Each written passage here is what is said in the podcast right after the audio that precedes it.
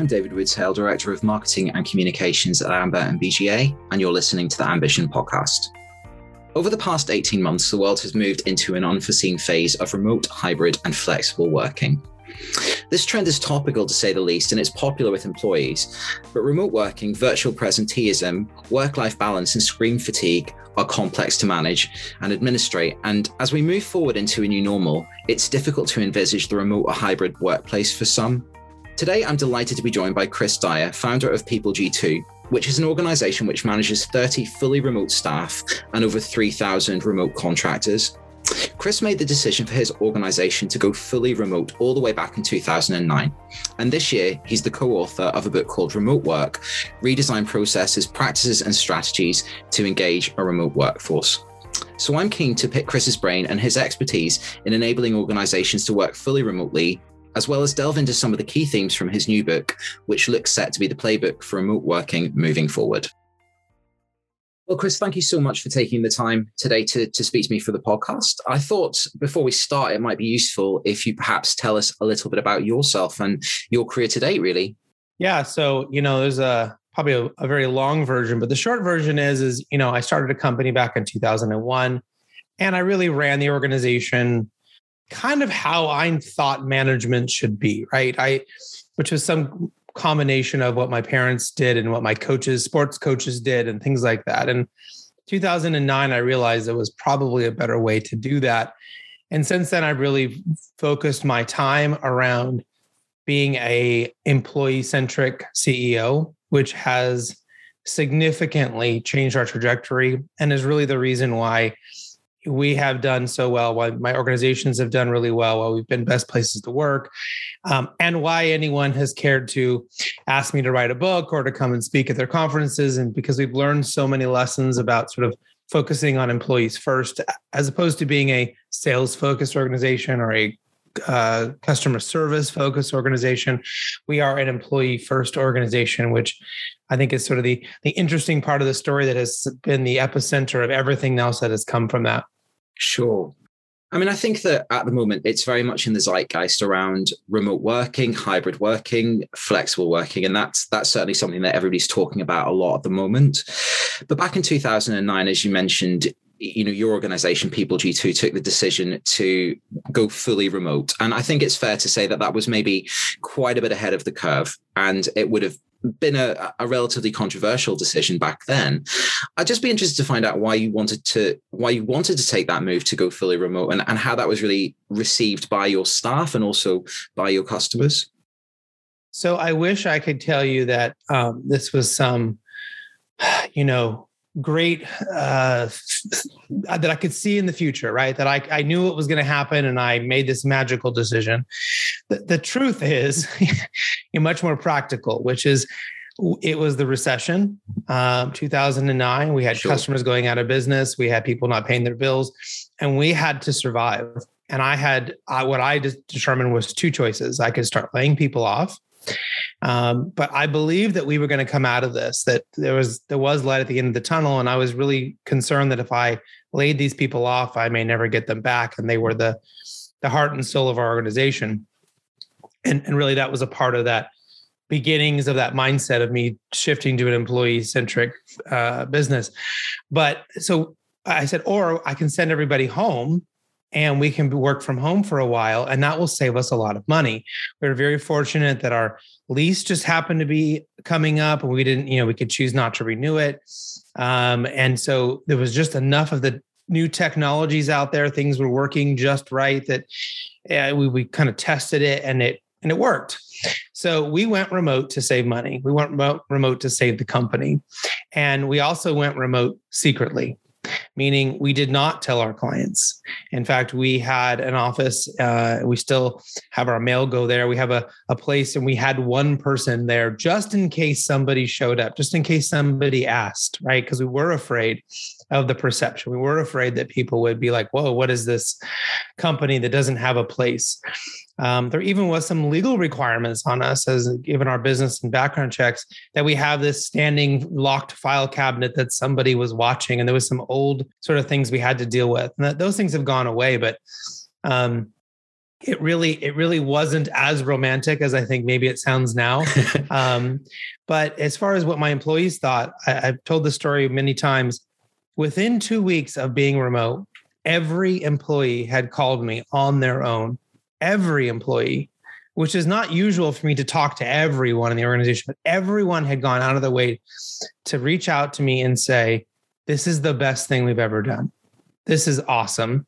I love working from home. Can, you know, can we keep this up forever?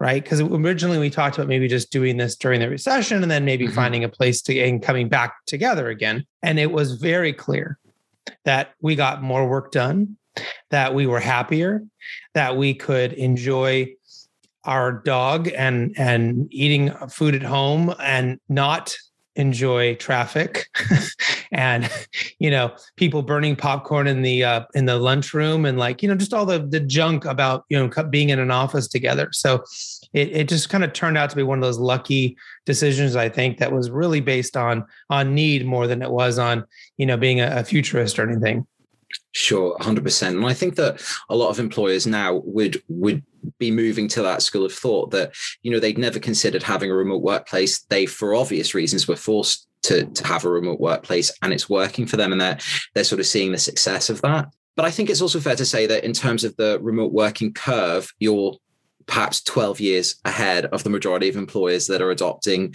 remote or hybrid practices at the moment.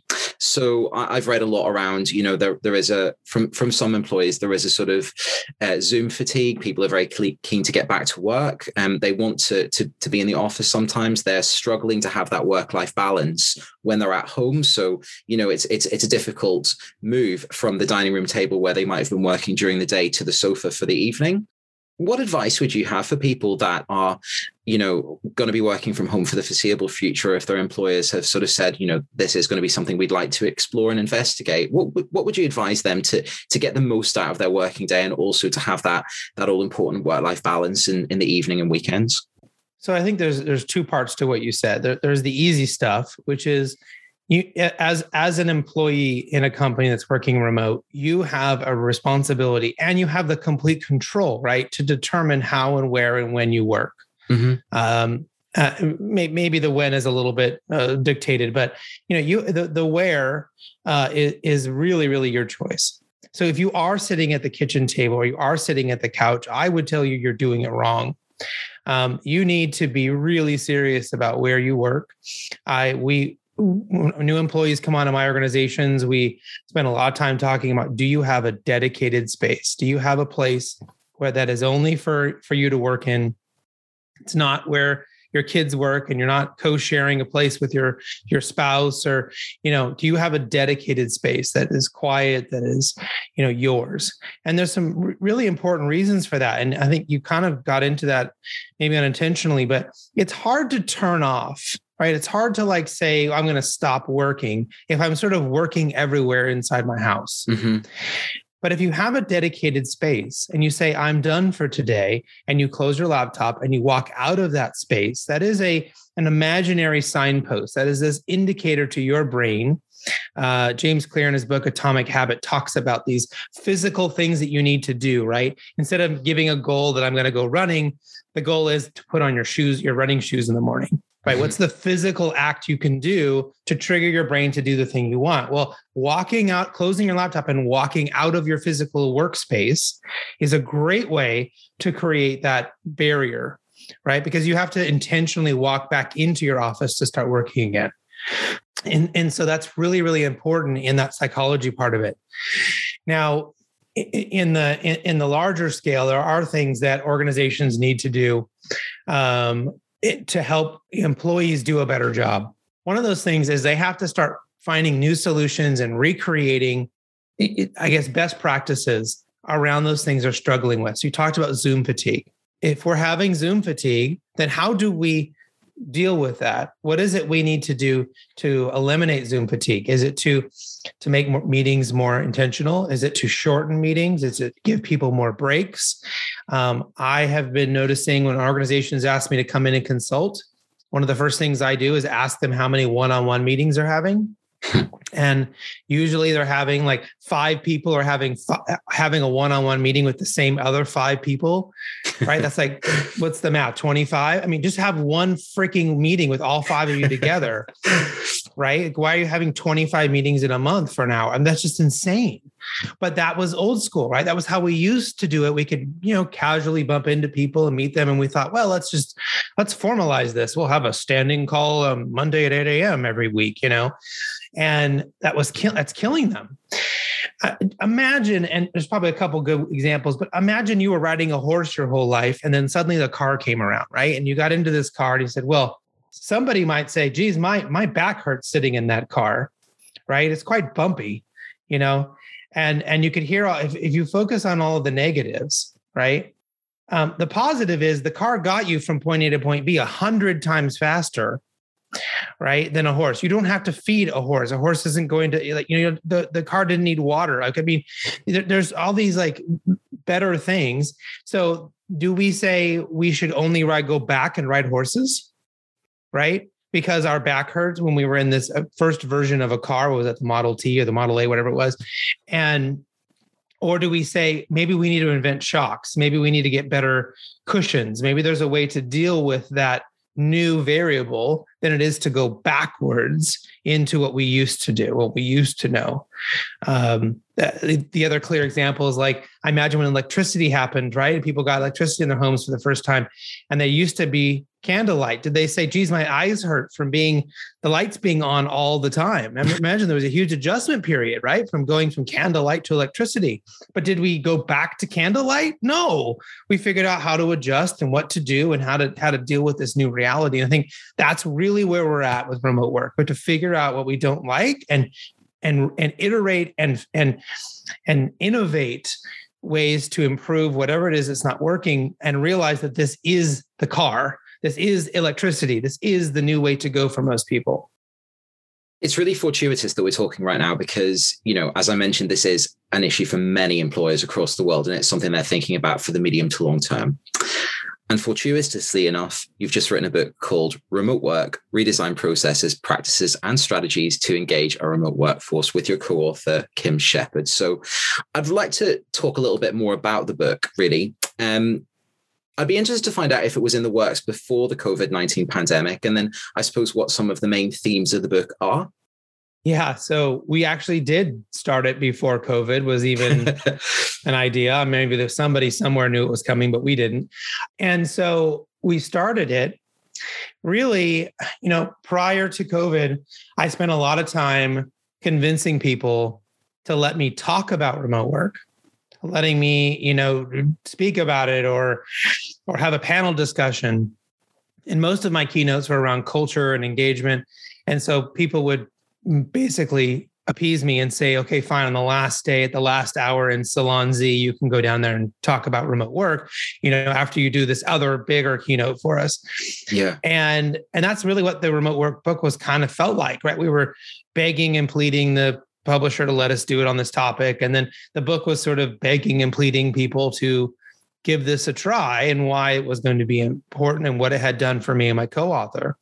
And then of course COVID hit and we had to totally rewrite the book and it was no longer about convincing anybody. It was okay, you've all done it. You know, you know if this works or not for you. You know um, something about it. And so here's let, let us let us try to help you do it the right way. So we did kind of have to pivot a little bit, which which was fine. Um, I would not have chosen COVID for anybody, but if we did had to have it, that was a nice, uh, you know, little addition. Yeah, that at least people could now understand what we understood uh, at at some level. Now, the book is uh, a culmination of a lot of, I think, really wonderful stories around uh, what Kim and I did. Kim actually did remote work before I did, uh, and she had people all around the world. Um, this is she had it long before Skype worked very well. I mean, she was doing this by, you know, telephone, right? She was doing this with people um, in different time zones, not on video. I mean, this was purely, you know, teleconferencing was probably the best that she could do. And we we figured out a lot of different things along the way. And when I went remote, I spent a lot of time with her figuring out how she did things. And this is an interesting sort of story in the book is that I took what she did and I eliminated the stuff that wouldn't work for us.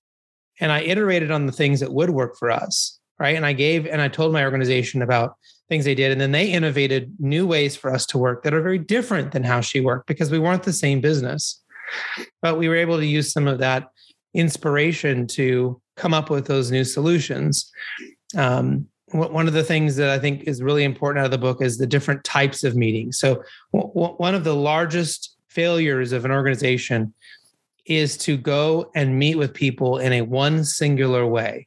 And they probably have two ways they meet. They have a team meeting and then they have a one-on-one meeting. Mm-hmm. And that right? I think one-on-one meetings should be eliminated almost completely. There are a few exceptions. But and then their team meetings are like, well, we're going to meet for 1 hour. Right? It's very like standard. Or they yeah. say they just call the meeting and it goes on for hours and hours yeah. with no end and no one knows what's going to happen.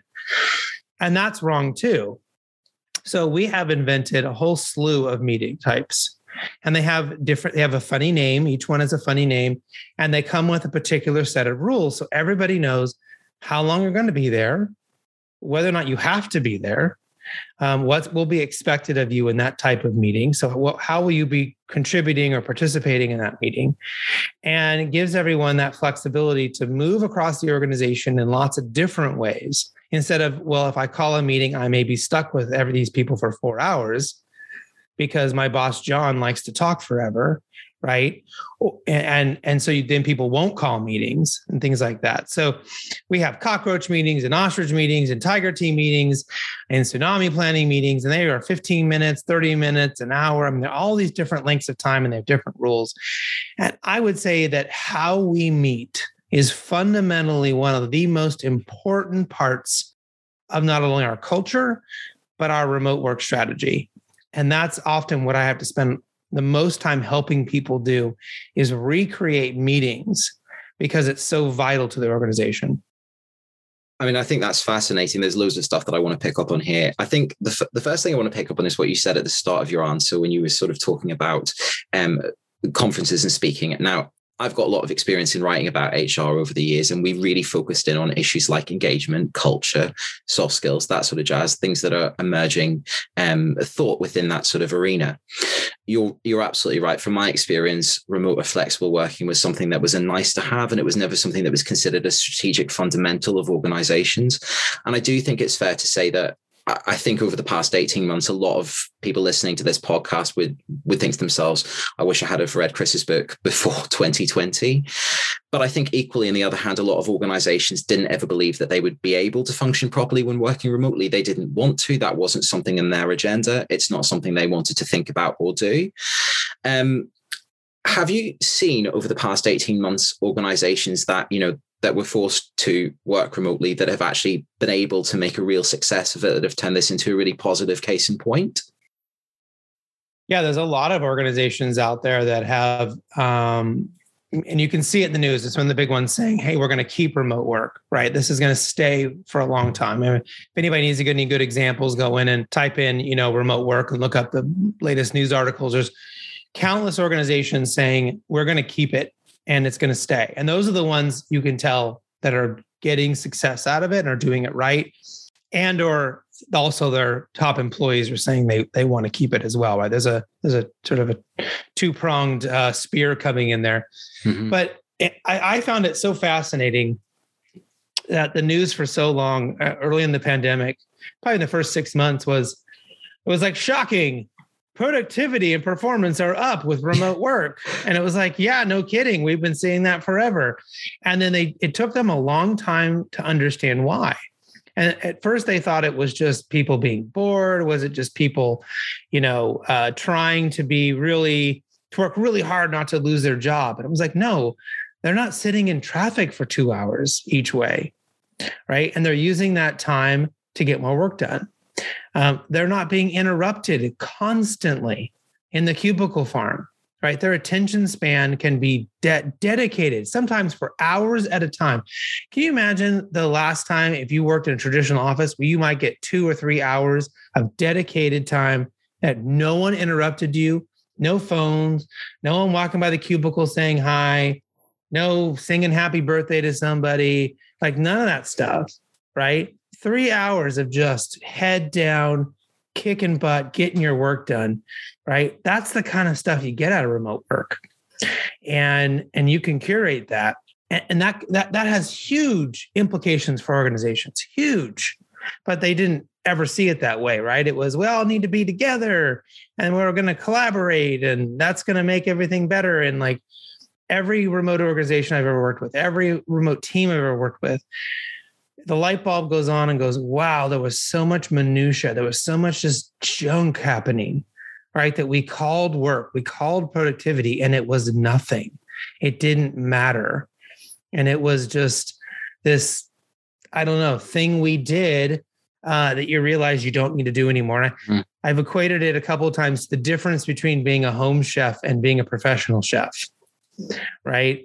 When you're a home chef, you're very disorganized, you're having a good time. There's a glass of wine there while you're cooking, right? You might have music on, you know, and it's fine.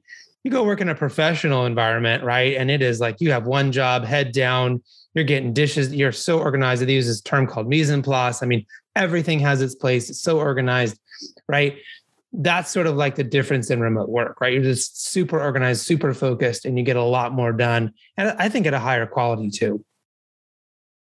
I mean, I think that's fascinating. And I think the other thing I'd like to pick up with you is meetings. Now, I think that I was really interested in what you said around different types of meetings and how we can better curate these. And I think this is an issue for people that work remotely and people that that travel to an office that there is a strange meetings culture that we've become very accustomed to that we are used to going into meetings and thinking that we could be there for x amount of hours not having an agenda not knowing exactly what's going to happen in saying that um, collaboration has been a buzzword of 2020 2021 and especially with people working remotely there has been i know from my own experience a lot of friends that that are working remotely, they've said, you know, we are being encouraged to have more meetings, to use Zoom a lot more, to, to sort of have that sense of, you know, inclusivity and collaboration. And that's how most organizations are facilitating this. Do you think if we're going to have to purposely work fully remote moving forward, and, and that's a decision that employers make, there needs to be changes in how we collaborate and how we have our meetings you know virtually using you know online technology to to enable that to, to make them more focused to make them more appropriate rather than okay we're all working remotely so therefore we need to be constantly on you know various virtual channels to talk to each other. Yeah so the good news is if anyone out there is concerned about you know meeting fatigue or zoom fatigue there is a better way to do it a, a way in which you don't have to have that and uh, so I'll tell you, we we um, surveyed our people on this topic about five or six times since the pandemic started up until last week, and asked them, "Do you have meeting and or Zoom fatigue? On a scale of one to 10, one being the least and ten being the worst?" And our average score was one point one, and and so it, that is the, that that is my that's the beginning of my proof point here. And i can tell you what we're doing right? So we we average about 36 cockroach meetings inside the organization a day. And so a cockroach meeting is 5 to 7 people. It's optional for anyone who is invited to attend. The person calling the meeting can invite anybody they want. There is no hierarchy.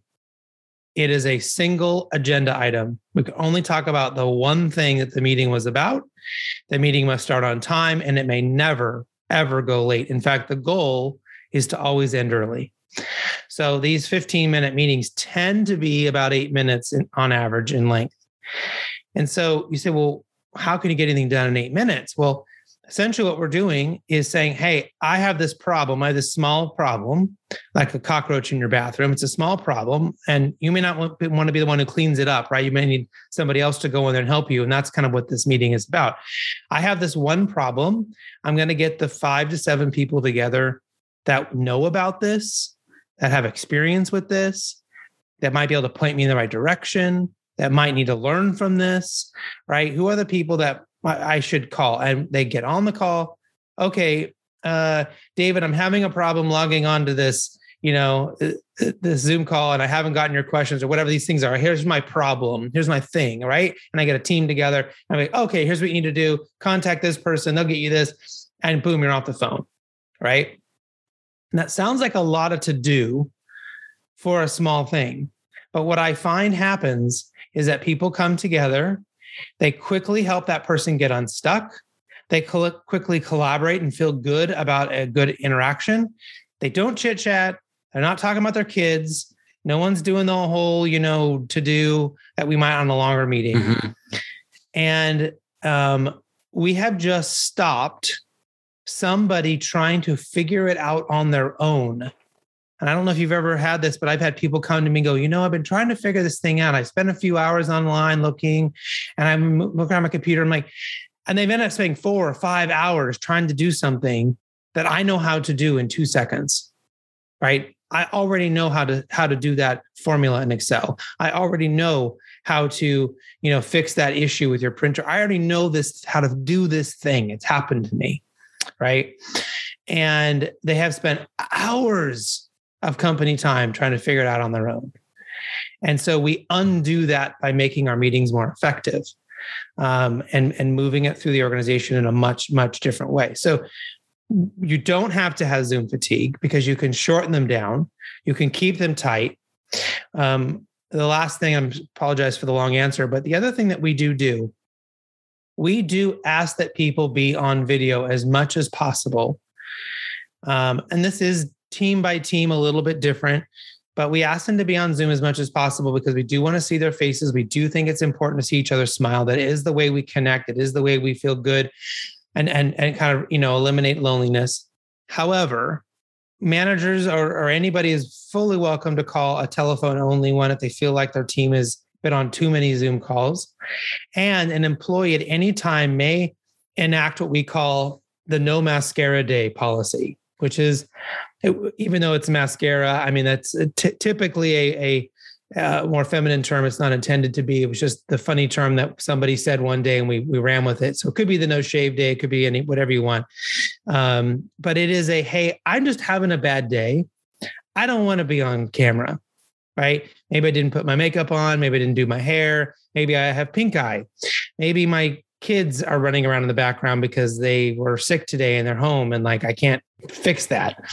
Right. So we give people permission on the days where they just can't be on camera to not be on camera. We're not going to give mm-hmm. them any grief about that. As long as they're not abusing it, it's not all the time. Right. That is where I see Zoom fatigue coming from is they don't have a way to say no on that day they need to say no. It's not all the other days of being on where they're perfectly happy to be on camera and talking and collaborating. It's the it's that day that they couldn't be on that they now had to like just muscle through and they feel miserable about it. I hope that makes sense. Absolutely. Absolutely. That makes sense. And I think you've really hit the nail on the head with, you know, little changes that don't require cultural shifts that that just offer that little bit of respect to people or that little bit of help when they need it. Right. If you know, yeah, I think that's super useful. The other thing that I want to talk to you regarding, um, I suppose, a, a, cultural shift more than anything else is the issue of trust. And I think that you know there are, we've written and talked a lot about the idea of presenteeism, people staying late in the office because they want to be seen to be working. And I think this does spill over into the remote workforce that people feel the need to be in their emails very early in the morning, so as their line manager can see you can't see me, but I'm working, I'm doing it, or they want to have more meetings so as they can be seen to be visible. And um, people are, as I said, working into the evening. It could be because they can't draw the line between their work-life balance, but equally it could be because they want to be seen to be working harder or as hard as they would be in the physical workplace. I'd like to just talk about that for a little bit more because it would be useful if you could offer some advice on how we can really change that shift in mindset around trust that you know if people are going to be working remotely and that's uh, an organizational decision that we can trust our staff to to, to work remotely and, and get the job done.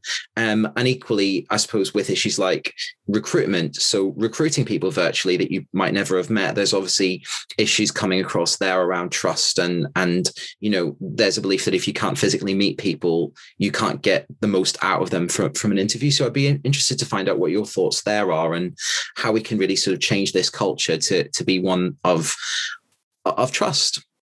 Yeah. So how long do we have? I could talk, probably talk about this for about four or five hours straight. Oh, I've got all the time in breath, the world. But it's such a huge issue, though, and I think it's yeah. worth addressing. So the simple answer is: what you focus on grows. So if we focus on what seeing people or using these sort of uh, i can see their emails i can see them on meetings like that's how we're going to judge you right? That's how the organization is going to judge you. Uh, we if the organization would have valued someone staying late and getting there early right as an indicator of their productivity which i think is total crap. But if that's what they valued right that's what's going to grow. So an organization at its very heart has to be willing to say that's not the right way. That's not how we really want to operate. And, and if they can so make that determination, then they can change and do it in a much healthier, different way. Now, if they don't, it's really hard for anybody in between and you know uh, coming in new or a middle manager to make any important change that's going to really impact that. Right? If if the senior leadership is saying who's sending the most emails, who's the most visible. Uh, that's who I'm going to promote. That's who we're going to keep. That's who we're going to reward. It's pretty hard to undo that. Um, and that's coming from the top. So it's got the top has to really figure that out. But there are things we can do. So one of the, I would say, the biggest challenges we had in going remote was how do we measure people correctly? Because we used to measure people that way who came in early, who came in late, who brought everybody cookies, who, you know, was around. And we thought that that, you know, they were dedicated, they were working hard.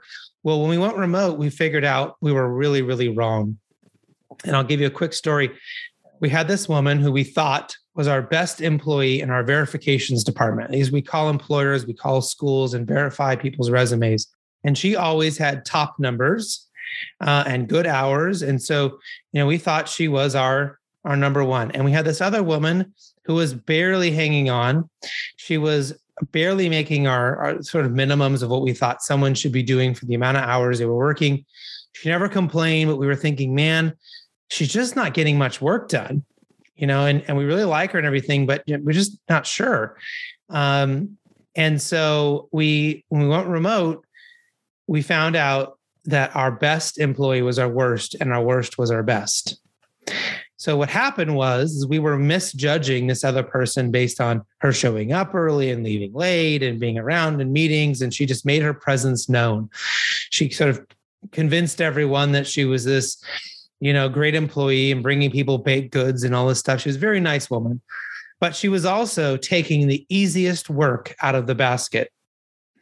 Consistently taking the easiest jobs for herself and no one ever complained. And that woman who we thought was our worst employee was actually our best because she was taking the hardest work, never complaining. She was taking the most difficult uh, files to get to complete and and working on them. So when we went remote, we had to democratize that work. We had to assign it randomly, assign it in a very you know uh, democratic way it wasn't this sort of honor system or seniority and all this other stuff that was going on we didn't really even know about um, back in the cubicle farm. And when we started doing that it totally changed how we measured people. So if your organization can shift in how it measures people. Be very clear about what success is. Be very clear about measurement. I talk on the book about KPIs and goals. And this is often one of the hardest things organizations have to do when they're remote is to say, what does good really look like? What does success really look like? Because you will find there's so many little uh, bad levers in there that are telling you that someone's doing a good job that aren't really helpful, that are based on them being around, being nice, being present in a meeting, you know, go, go bringing somebody lunch, whatever, doing these little things that are more politics than productivity that go away when you're remote. So if you can focus on those things, you'll notice your people will stop doing those other activities because it's not going to get them anything. If you're going to say, we talked about you getting A, B, and C done this quarter. Has A, B, and C been done? Oh, it has? Cool. I don't care if you played golf half the time. I don't care if you sat on your couch and watched soap operas while you did it. If you got these three things done that you and I agree were super important for you to get done, I don't care how you did it, where you did it, why you did it, how you did it. I just care that it got done. Right? And and so i'm focusing on the on the outcomes. I'm going to focus on what you what you did. And if you couldn't get it done then we can talk about why. Then we can dissect where you could do better right? Then we can kind of get into the weeds. Um, but i've had people ask me over and over and over again how do you know your people are working? And i go i don't and i don't care. All I care about is they got the things done that we all agree they were going to get done. And I've never once had an employee not be working and you know take us for a ride, right? And be you know essentially being paid to watch soap operas. I've never had that happen because we don't focus on that. We focus on the outcomes, and everyone else is fo- focused on the outcomes and the KPIs and the goals. And it's it's just very simple to see if people are on track or not because that's what our focus is. We're focused on on getting better, not on how they're doing or what how they're spending this five minutes of their time or this two minutes of their time, um, and and really trying to make it happen in a in a concise way. Yeah, I completely agree with you. I think that there's, I think there's very much a school of thought around. Well, you know, it doesn't matter whether somebody's in house or working remotely. If if we can't trust them to get the job done, we shouldn't recruit them in the first place, and that's on yeah. us. You know, and I think that's a great answer. Thank you for that. Got one last question. It's a simple question. It's a very complex answer, I'm afraid.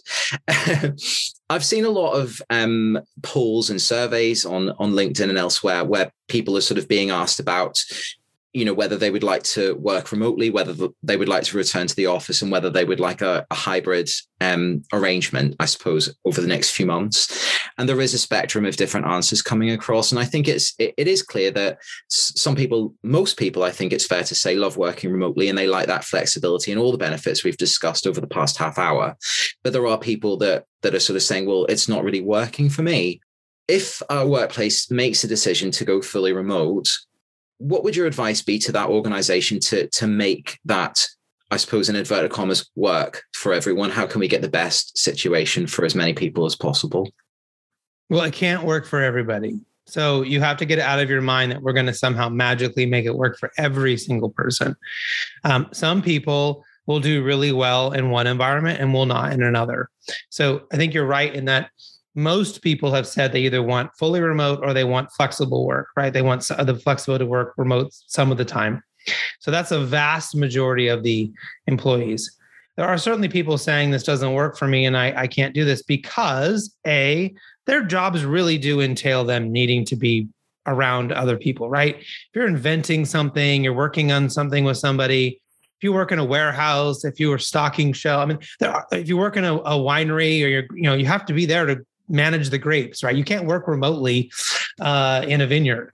Uh, there are jobs that just inherently require you to be together or to be at a specific location to get the work done. So if we eliminate those people and then we say, okay, who's left that's struggling? We have to go back and say, well, do they have what they need to be successful from a technology standpoint, from a support standpoint? Um, is, have we done everything we can? You will find there are some people. We learned this the hard way. I mean, like I mentioned that story a minute ago about that person who was taking the easiest work. I mean, they turned out to be not a good employee. They turned out to be manipulating and rigging the system for themselves, right? And so, would you say I should keep? I should try to make remote work work for that person. Well, for five years, she was dishonestly taking the easiest work. So I said, no, I'm getting rid of her. you know, she there was no place for her in our organization anymore. That was not uh, good behavior or, or, the kind of behavior we would have expected out of somebody. So you have to be willing to let some people go. You have to be willing to admit that some people won't be able to change or adapt. They're too rigid. They're too stuck in their ways. Um, if anyone remembers the flip phone, which was the big thing before we had iPhones, uh, I know people that like the only reason they got rid of their flip phone is because it finally broke right? They were not going to change. They were not going to ever give up that flip phone if they could handle it. And there are people like that in your organization today that they want it the old way the archaic way. They don't they don't care that there's this new device that has like a calculator a camera a video camera. I mean it does everything. No no i want my archaic old thing. Give me that if that works in your organization, great. But for us, it didn't, right? We're innovative. We want to do new things. Anyone like that in an organization had to go. Um, and when we made that very clear, people either changed or they left or, or they got fired. And that was a very, very small, small number as we were transitioning. But it's important for organizations not to think about how do we make this work for every person. It's how do we make this work for our best people? Mm-hmm. How do we make this work for those that we know are going to be a part of our future? And if you've got Jane in the back who's uh, says no to everything and is always a, roadblock, it's always causing you know someone you have to constantly convince and and cajole and and bribe and you know to get them to do something new. I don't think you want them in your organization anymore.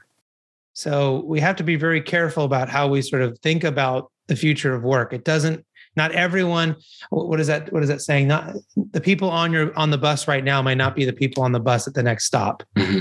right and and that's a really important uh, factor for people uh, you know I, I had to learn that lesson the hard way that sometimes the people that got me there weren't the people who were going to get me to the to the next place um, organizations evolve and who who's sitting in those different seats sometimes has to change based on you know what you're going to do with your organization. Well chris thanks very much for this. It's certainly a fascinating topic and i could i could absolutely talk to you about it all afternoon but i'm afraid that is all we've got time for today. So thank you so much for taking the time to, to share your insight and your advice with us today and all the best with the book. Thank you again. Thank you. Well thanks once again to chris for taking the time to speak to me today as I mentioned, his new book, Remote Work Redesign Processes, Practices, and Strategies to Engage a Remote Workforce, is available from all good book retailers. And if you are interested to find out more around remote, flexible, or hybrid working, there's a wealth of articles and thought leadership on the Ambition website. So if you go to www.associationofmbas.com forward slash ambition and search remote or hybrid working or new normal, you'll find it all there.